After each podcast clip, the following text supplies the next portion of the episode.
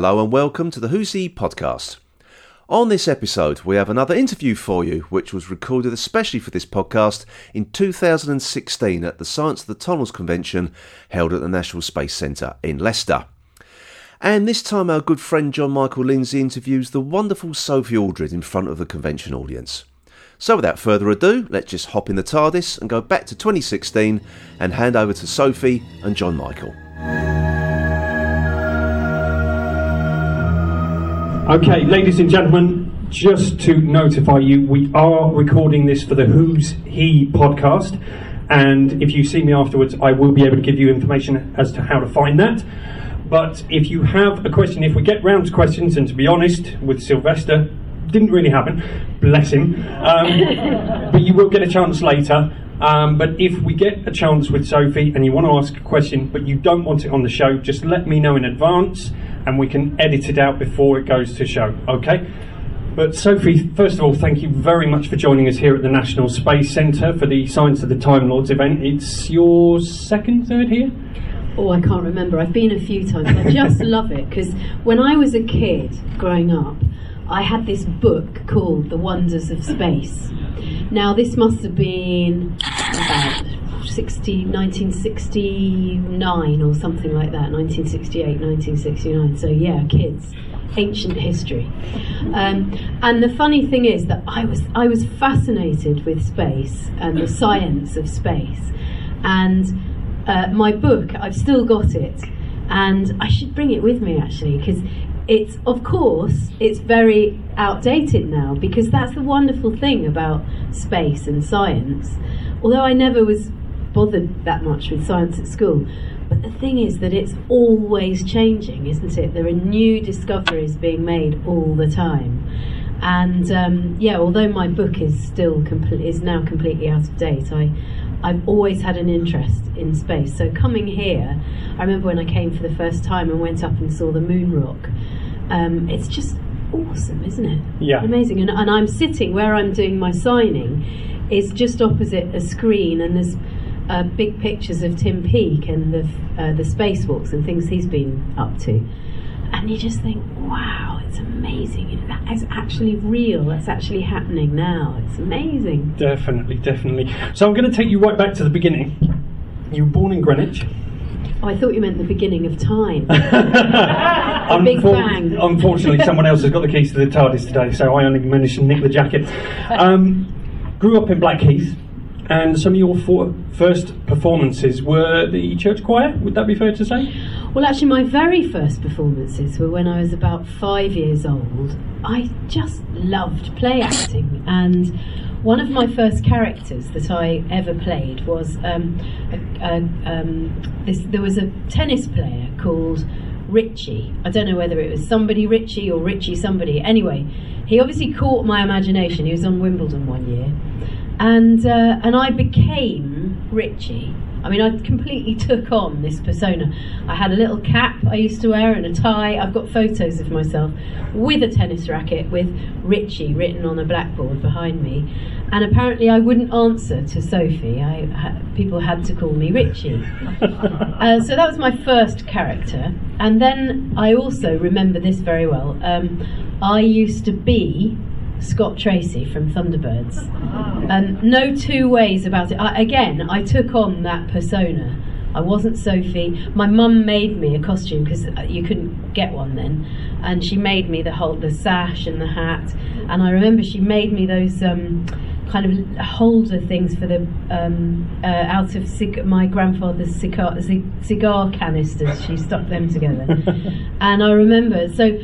I used to run around the garden saving the world, um, even then. And then I graduated to watching Blue Peter and thinking, oh yes, I could raise some money from Blue, for Blue Peter. So I used to put on my own plays, and I've got photographs again of me um, bossing around the neighbourhood kids, many of whom were twice my size, saying, directing, uh, writing, and starring in my own shows. I was always Prince Charming.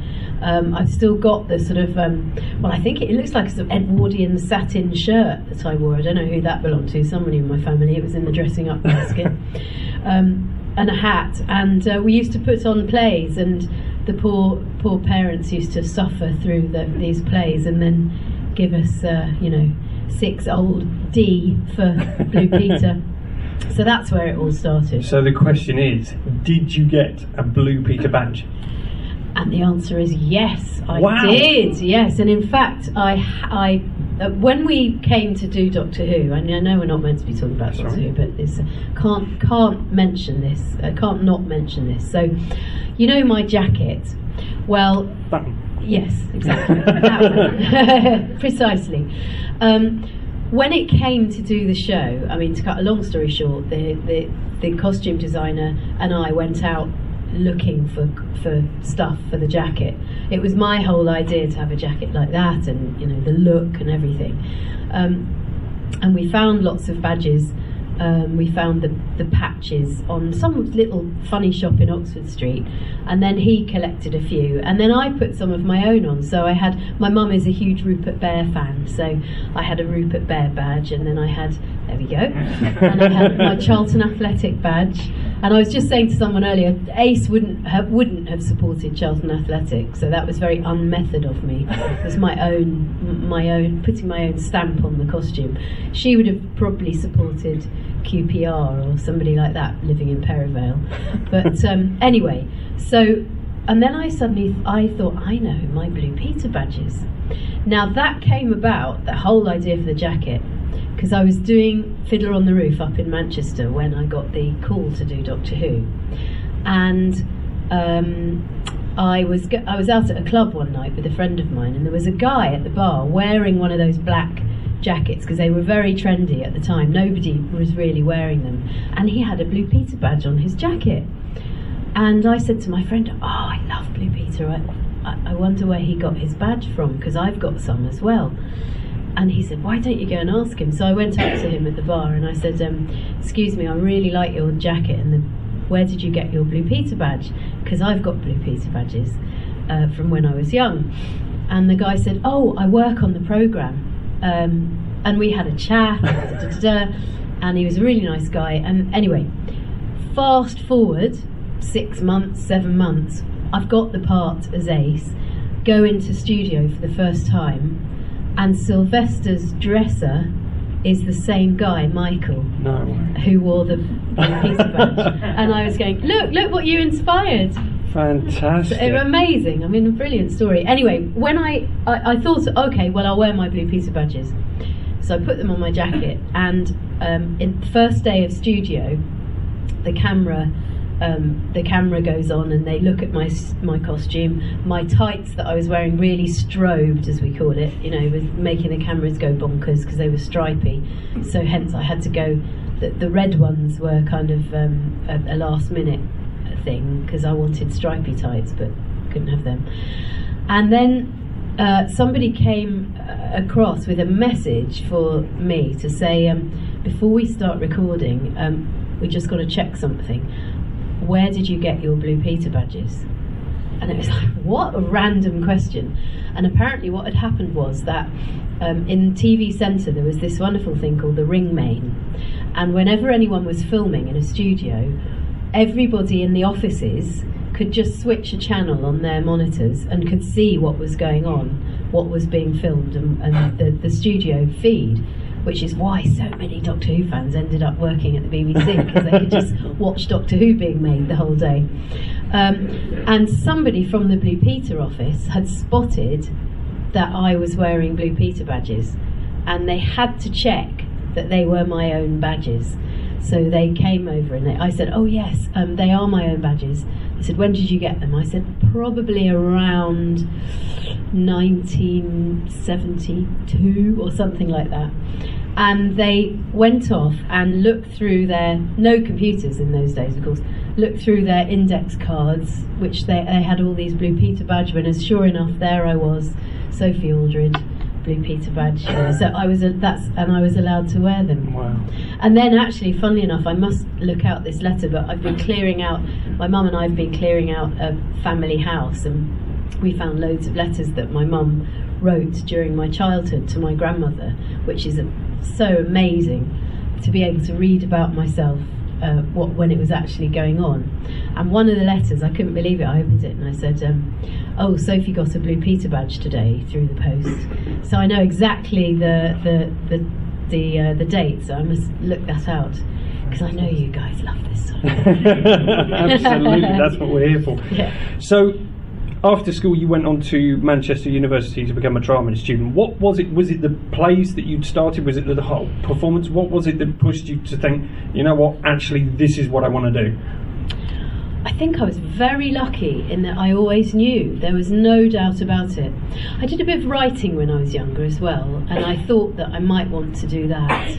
Um, but then I realised that was a bit like hard work. So, uh, um, but I always loved it. I did loads of plays at school, and I did sort of a drama club for a while, and I just loved it. So when it came to sixth form, um, there was no drama O level as it was in the time, or A level then.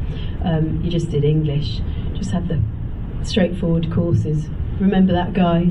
There's nothing like media or film or anything cool like that. It was all English, maths, French, wasn't it? Um, anyway, so I did I did um, English, French, and music A level, and I sang as well. And I had a, a really good English teacher who was who encouraged me, and I did lots of plays and things. And I just knew it's what I wanted to do. Um, I went to quite an academic school though, so um, they kind of they didn't really know much about drama school. Really, nobody had ever been to a drama school. Um, but I did audition for drama schools, um, and the, all of them, because I was very young for my year, be, being August the twentieth birthday, same as Sylvester, I was almost like a year behind a lot of my friends. Um, so I was actually only seventeen when I left school, um, and they all said, uh, you need more life experience before you come to drama school. And I didn't want to take a year out. I wanted to get on with, with my life. That's so I thought at the time.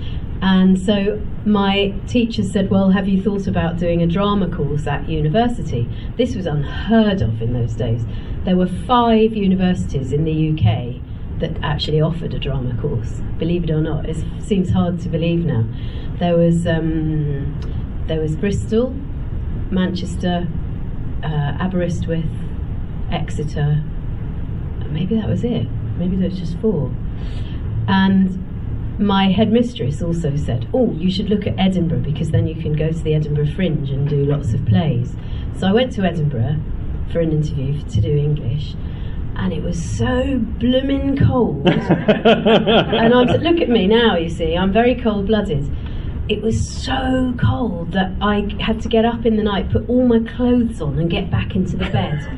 And I thought, do you know what? I don't think I can spend four years here being cold. And then the next interview I had was in Manchester, and I arrived in Manchester. I've never been there before, from you know posh southeast London girl from Blackheath. And I got to, to Piccadilly, and it was drizzling uh, amazingly enough. And I got in a cab and went down Oxford Road, and I just looked around and I thought, I like this place. And I got to the drama department and I loved the people there, and I met some really nice people. And I just felt, I just knew that that's where I was going to go. And I was, you know, luckily I was offered the grades and I got in and I really thoroughly enjoyed it.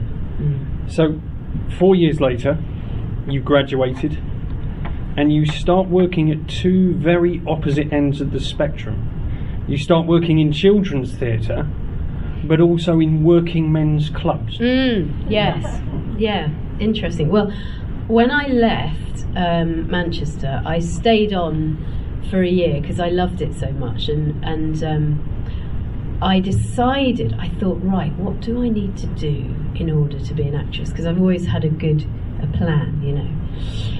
And I thought, right, I need to get my equity card because in those days you couldn't work without an equity card. It was a real catch 22. You couldn't work without an equity card and you couldn't get work without an equity card. So I thought, right, how am I going to how am I going to get around this one? But the first job that I did was um, I, I, went down to London for a bit and uh, looked in the back of the stage newspaper, and they advertised a pantomime. Um, very dodgy company, equity blacklisted. Uh, basically, we rehearsed at Plaistow Boys Club, which was brilliant, and it was very East End, you know. It was all, and it was this these couple of guys who were obviously very dodgy, um, and they'd worked out that they could make a lot of money by hiring us actors, paying us sort of cash every week, and by f- sort of um, we all rehearsed the same panto. It was about six six different companies, and then we each had a van, a set, and costumes, and we all went off to different parts of the country. And I chose to go to the northeast. Um, I'd never been there before, um, and it was midwinter. Um, but because I could get a longer contract, I wanted to work for. I think it was three months instead of two. I played Baby Bear and the the sort of henchwoman of the of the baddie, and I drove the van and did the PA.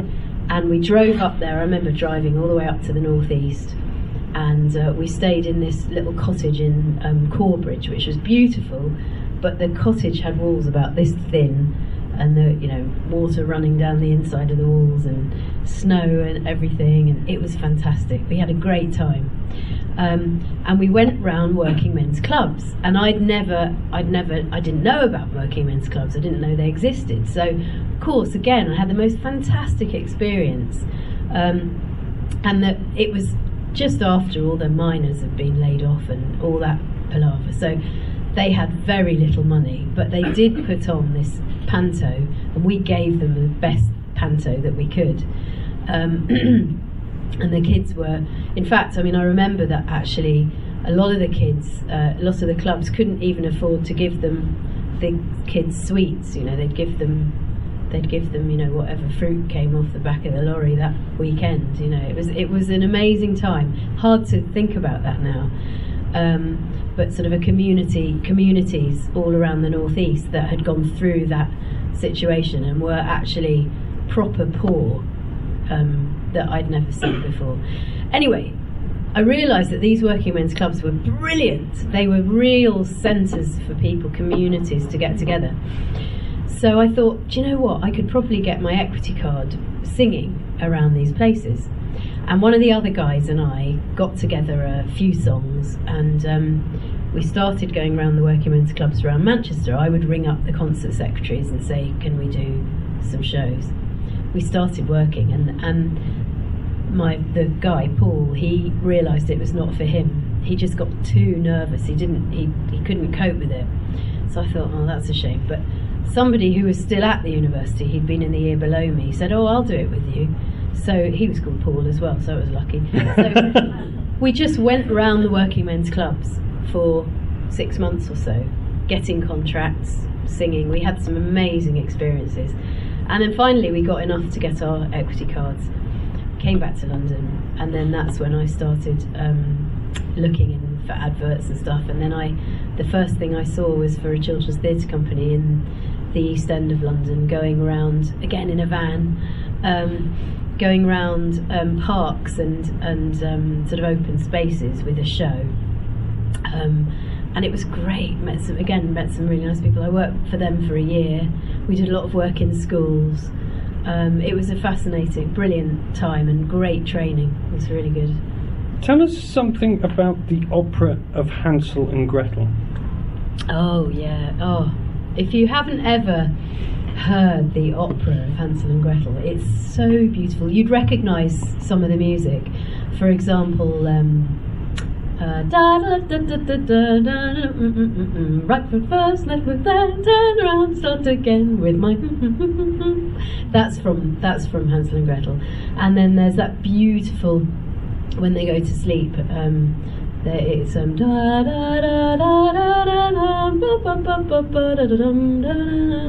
It's absolutely beautiful music.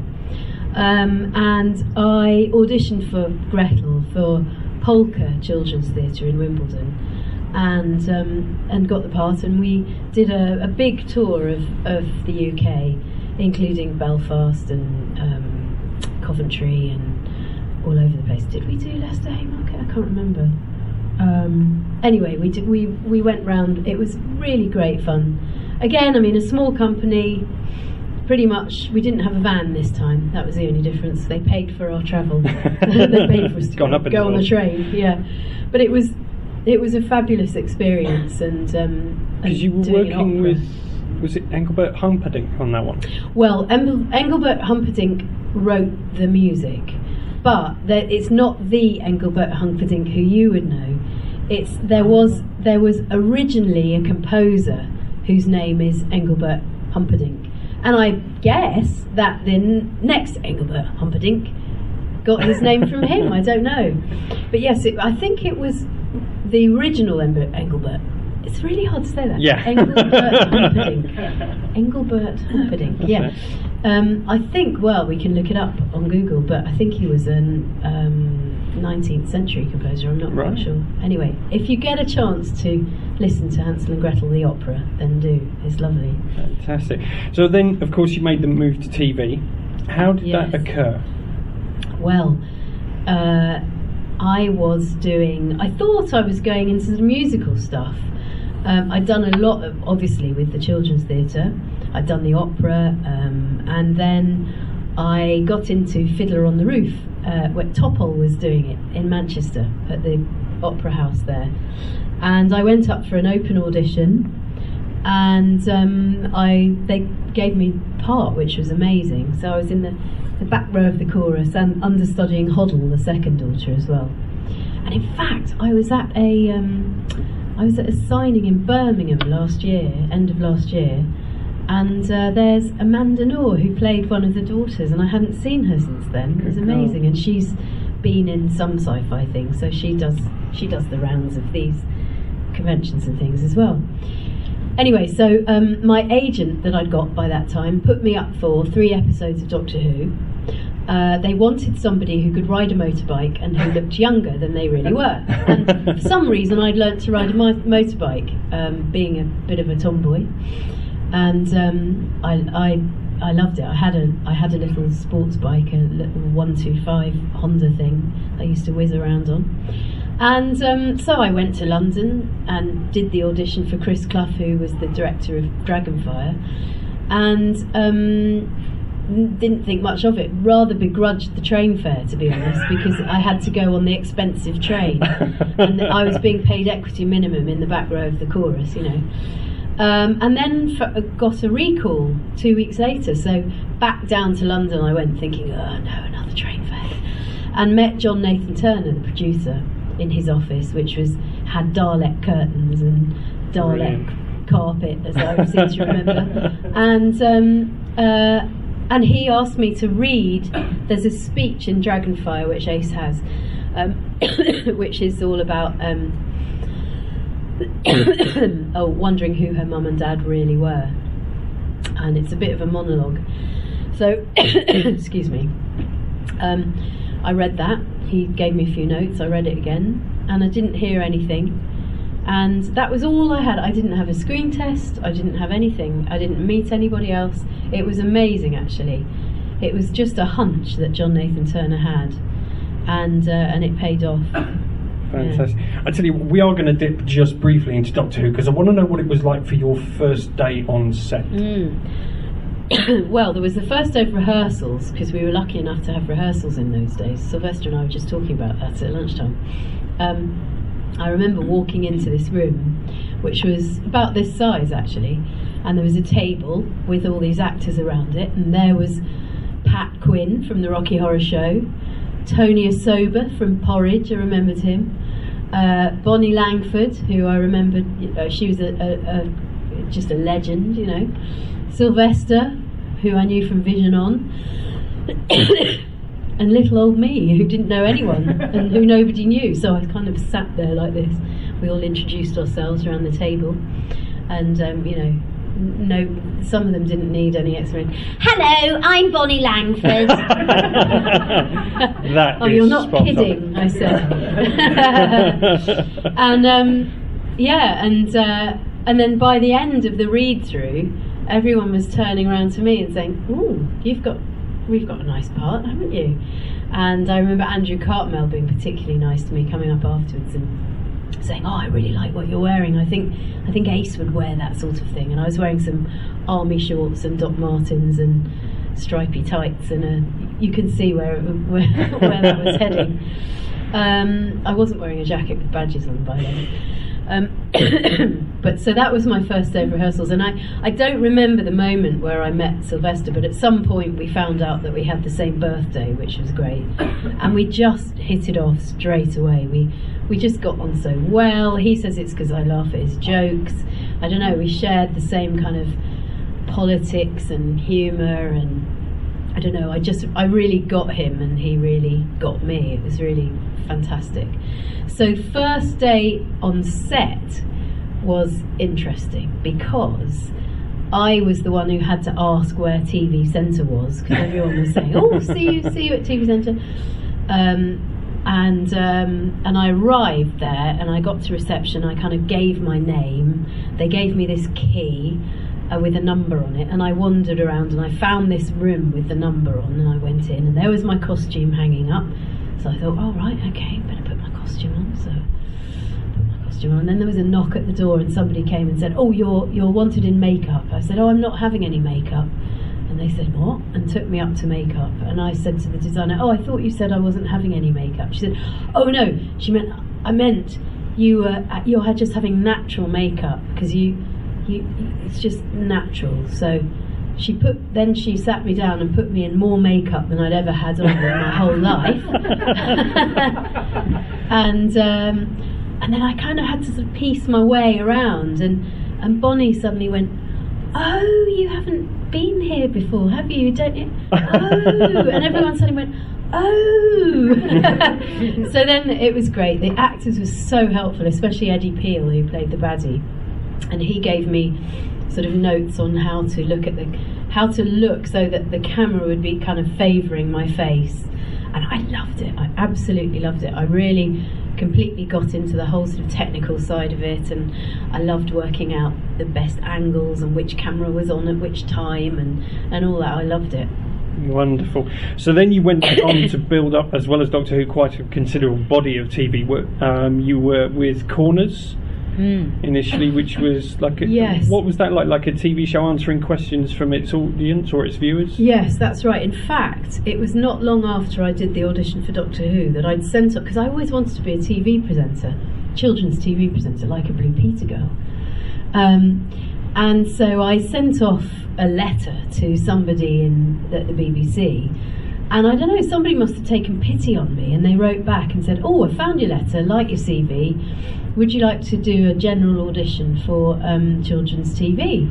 I thought, Yeah, too right would. So I went along for this audition.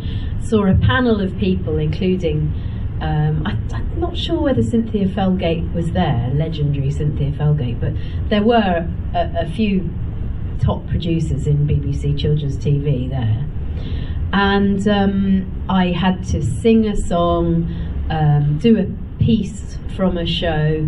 Um, I had to do a make, you know, backwards making stuff, which I'd I'd, I'd always done all my life in preparation because I just I love making things, and I'd always practice doing it to camera as well, just in case anyone ever wanted me to to uh, be on Blue Peter, um, and uh, work with a puppet as well, which again I'd done a lot of in the children's theatre. So for me, it was just a doddle. It felt just totally natural to do that. And um, and then I didn't hear anything. And then a couple of months later, um, wonderful Alison Stewart, who's now very high up in in um, children's TV, she said, "Oh, um, come for an audition for this thing called Corners. We're looking for a, a new female presenter." So I went down again. It was really, I loved it and I got the job. So 1987 was an amazing year because I filmed Doctor Who first. That was uh, I was filming in August. We did Dragonfire in the studio, and then in September I started Corners. And for the next sort of three years, I did six months Doctor Who, six months Corners. So I was, I had the best TV training I've ever heard anyone have because I was literally in the, at the BBC nearly every day. I was doing drama, obviously with Doctor Who, I was doing stuff on camera, I was doing location work, studio work, and then with Corners, I was doing obviously the presenting, which is a different discipline. Um, I was doing singing, I was doing playing silly characters. I, am sure there's some on, on um, YouTube, some bits of corners, but it was really great fun. Loved the, all the people that I worked with uh, in children's TV. Really met a fantastic bunch of people, and um, yeah, I couldn't have been happier. And then you went on to Melvin and Maureen's Musicograms? Well, that was the, the same team that did Corners, um, including Simon Davis, who, who uh, I co presented Corners with for the first couple of series I did.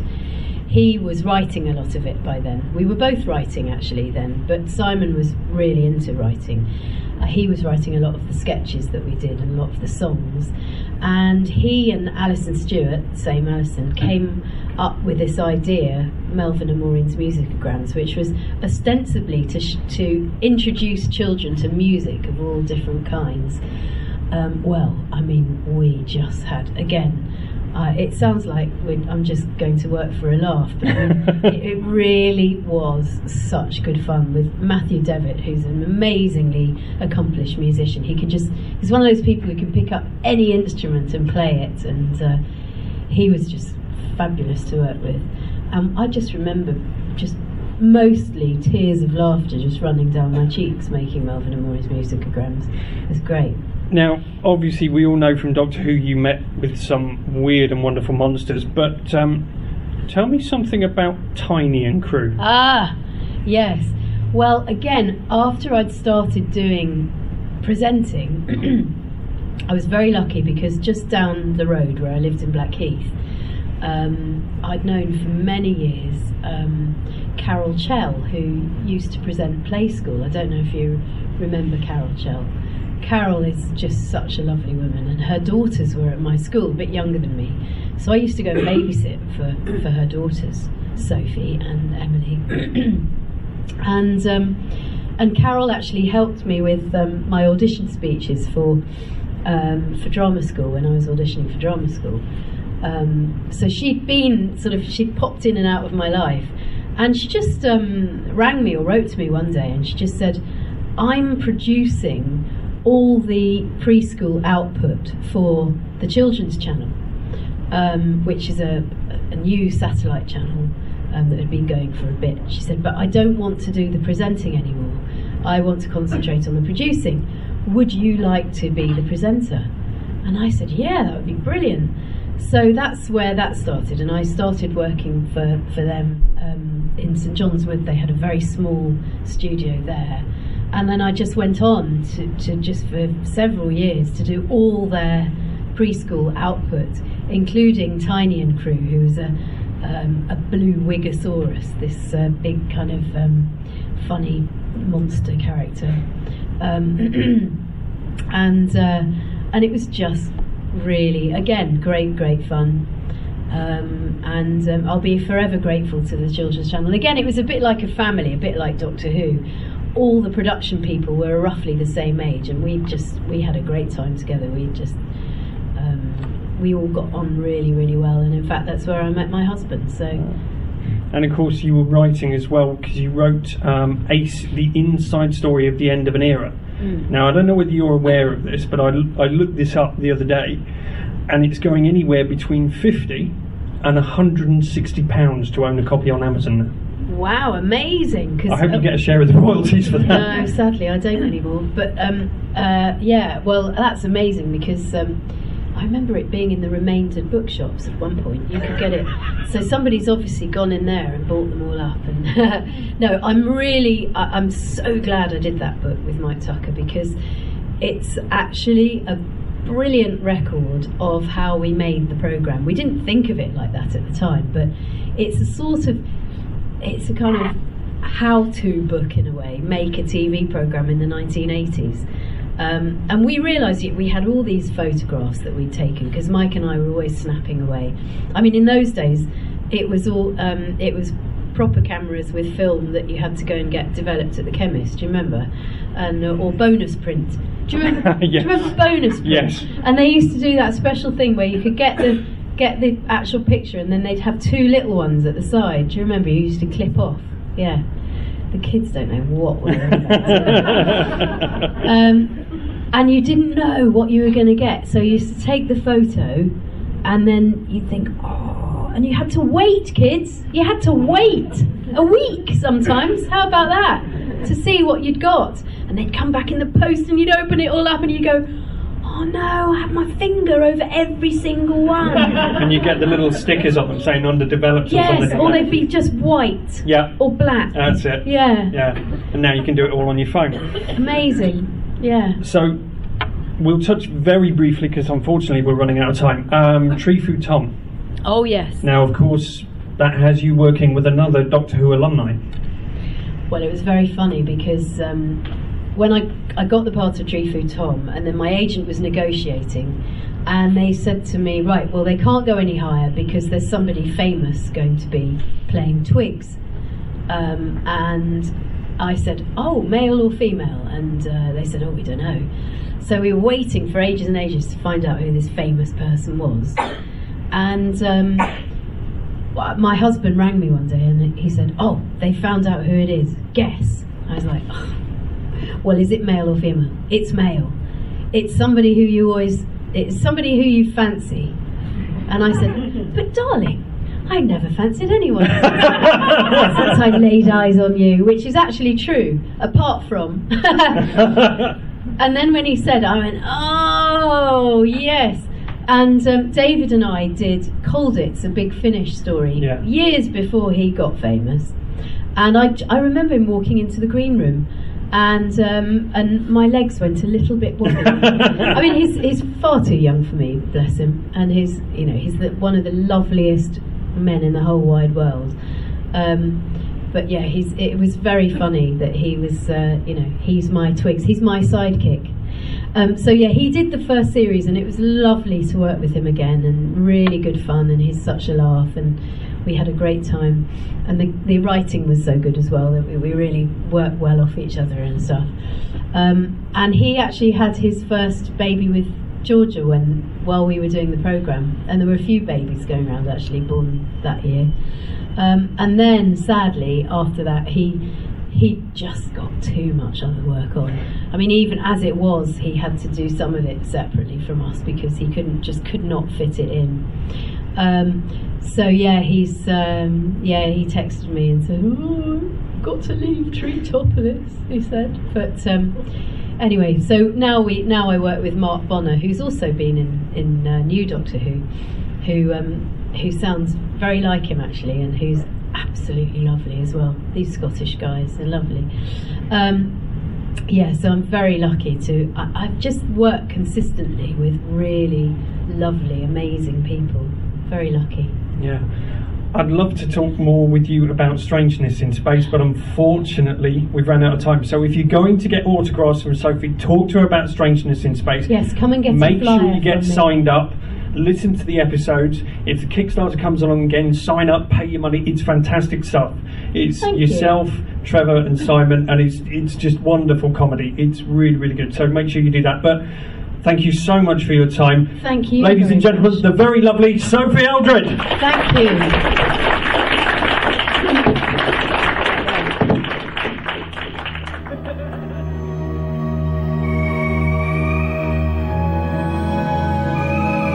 Thanks once again to Jon-Michael and the folks at the Science of the Time Lords convention for bringing us this interview. We have one more interview to bring you, which is with the Seventh Doctor himself, Sylvester McCoy. So keep an eye out for that on your feeds over the coming weeks. So until next time, then, it's goodbye from me, Phil. Goodbye.